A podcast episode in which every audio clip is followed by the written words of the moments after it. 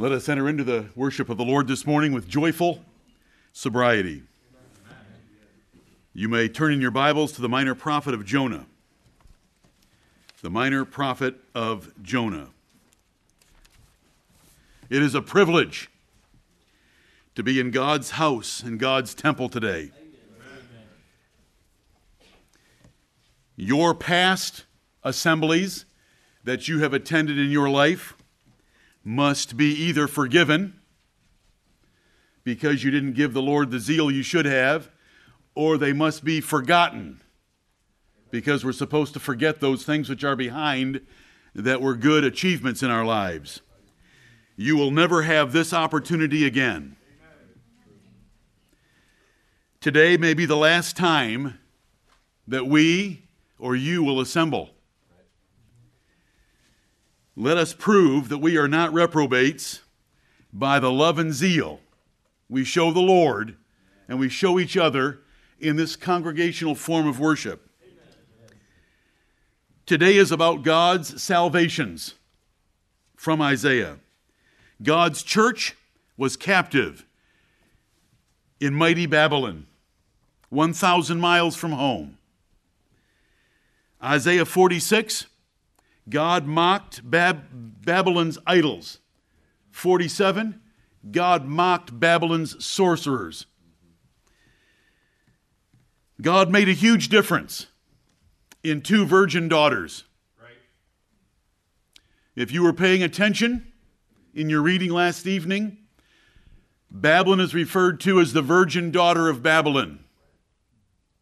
You already know about the virgin daughter of Zion. A conquering king was sent with an army to ravish.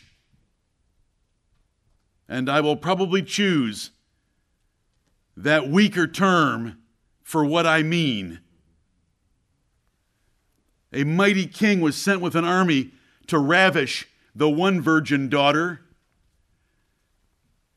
at the same time, sent to redeem the other virgin daughter. The difference is unprecedented, the difference is transcendent. I am thankful to be an American, but I grieve at how ignorant Americans are by God's favor on the nation of not knowing what foreign armies do to the women of a conquered people. Because it helps understand Isaiah 47. God made a huge difference in two virgin daughters. One was ravished and one was redeemed. Thank you, blessed God. Babylon was faithful to its gods. Babylon was loyal. Babylon was fervent to its gods. The daughter of Zion was unfaithful, disloyal, and committed spiritual adultery and whoredom over and over and over. And God still ravished the daughter of Babylon and forgave and redeemed the daughter of Zion. And we know the truth that we haven't been as faithful as we could have been, and the Lord has forgiven us our sins and redeemed us. Let us hear repentant Jonah cry to God, and let's prepare our hearts with these words. Jonah chapter 2. He is in the belly of the whale, and justly so, like the remnant of the Jews were in Babylon, and justly so. Jonah chapter 2. Then Jonah prayed unto the Lord his God out of the fish's belly, and said, I cried by reason of mine affliction unto the Lord, and he heard me. Out of the belly of hell cried I, and thou heardest my voice. For thou hadst cast me into the deep, in the midst of the seas, and the floods compassed me about. All thy billows and thy waves passed over me. Then I said, I am cast out of thy sight, yet I will look again toward thy holy temple. The waters compassed me about, even to the soul. The depths closed me round about. The weeds were wrapped about my head. I went down to the bottoms of the mountains. The earth with her bars was about me forever. Yet hast thou brought up my life from corruption, O Lord my God. When my soul fainted within me, I remembered the Lord, and my prayer came in unto thee, into thine holy temple.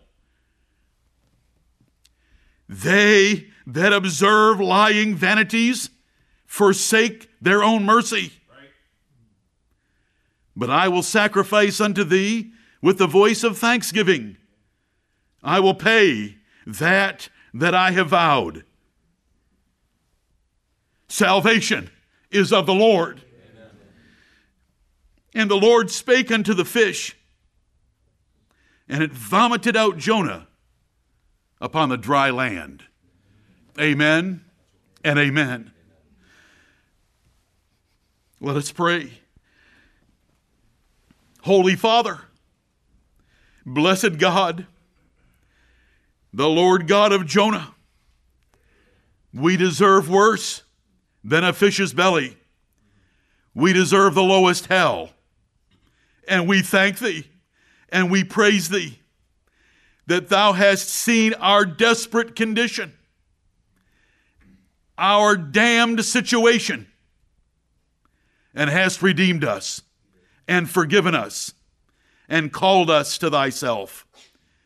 We thank thee, Holy Father, that today we can cry unto thee and enter into thy holy temple through the open door and way of the Lord Jesus Christ, who opened a way into thy presence for us. We thank thee, Lord of glory, that salvation is of thee and by thy Son. We thank thee for the victory that we have in Christ Jesus our Lord. Heavenly Father, bless us today to remember that this may be the last time we get to worship thee on earth. It is a privilege to worship thee. Forgive us for all the times we have worshiped and brought thee the lame and the blind as our sacrifices instead of our best. Heavenly Father, we forget, gladly so, all that we have ever done well with zeal for thy worship, to press forward for that finish line of thy high calling in Christ Jesus our Lord. Bless us in the book of Isaiah. Bless us as we pray. Bless us as we read. Bless us as we hear a psalm. Bless us as we sing. Heavenly Father, still our hearts and still our minds from all the distracting affections and attention and direct us to heavenly things. We thank thee for this chapter of Jonah and your great mercy to one of your prophets who had a terrible spirit, as we do at times. Lord, thank you for forgiving us. Heavenly Father, now bless us. Grant us the power of thy Spirit. Let us have the fervency and the fearlessness that Peter and his brethren had on the day of Pentecost.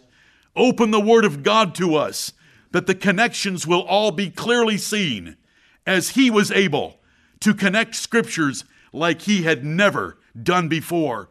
We pray that by thy Spirit you would open the Word of God to us, that we might understand the rescue of your Old Testament church, that we might see the rescue by Jesus Christ of the New Testament church and that we would remember these things and remember our latter end. That these things would be kept in our hearts, that we would love Thee more than we ever have before. Heavenly Father, forgive us, have mercy upon us, cleanse us from all unrighteousness, and Lord, shower blessings of rain upon us. We pray these same petitions for all your scattered sheep around the world and for those congregations that have assembled this day in sincerity and in spirit and in truth. Have mercy upon them. And Heavenly Father, we do not just want an intellectual exercise with these 28 verses of Isaiah. We want to be stirred up that we would have passion and affection toward thee and thy kingdom like we've never had before. We thank thee for the victory of Cyrus the Persian, conquering the idols and the idol gods of the Babylonians, and destroying all their soothsayers, astrologers, stargazers, and prognosticators. But we thank thee most of all for the victory of the Lord Jesus Christ over his enemies, which he has executed once in 70 AD and shall execute again in a day that's coming soon, as we have heard about in our prayer room this morning. Heavenly Father, we thank thee that the Lord Jesus Christ will be revealed from heaven in flaming fire with his mighty angels to take vengeance on all those that know not thee and obey not the gospel of the Lord Jesus Christ. And in that day we shall admire thee because we shall glorify thee actively and passively. And we thank thee for that privilege. Heavenly Father, we know that there is no prince like the Lord Jesus Christ. And though we shall think upon Cyrus this day, we look to the future of the coming of the Son of God. He is fairer than the children of men in their best state altogether. He is the Lord of glory, and he shall gird his sword upon him and come to battle, and we shall come to battle with him. And we thank thee for the salvation that we have in him. Heavenly Father, the words ring true to our hearts, and we're happy to sing them and say them to thee. Salvation is of the Lord. Now bless us to live it out this day and to give thee the worship that is due thy holy name, that it will come up into thy holy presence sweetly and please thee, that you would be delighted in this temple worship coming out of Greenville, Simpsonville, South Carolina. It's in Jesus' glorious name that we pray. Amen.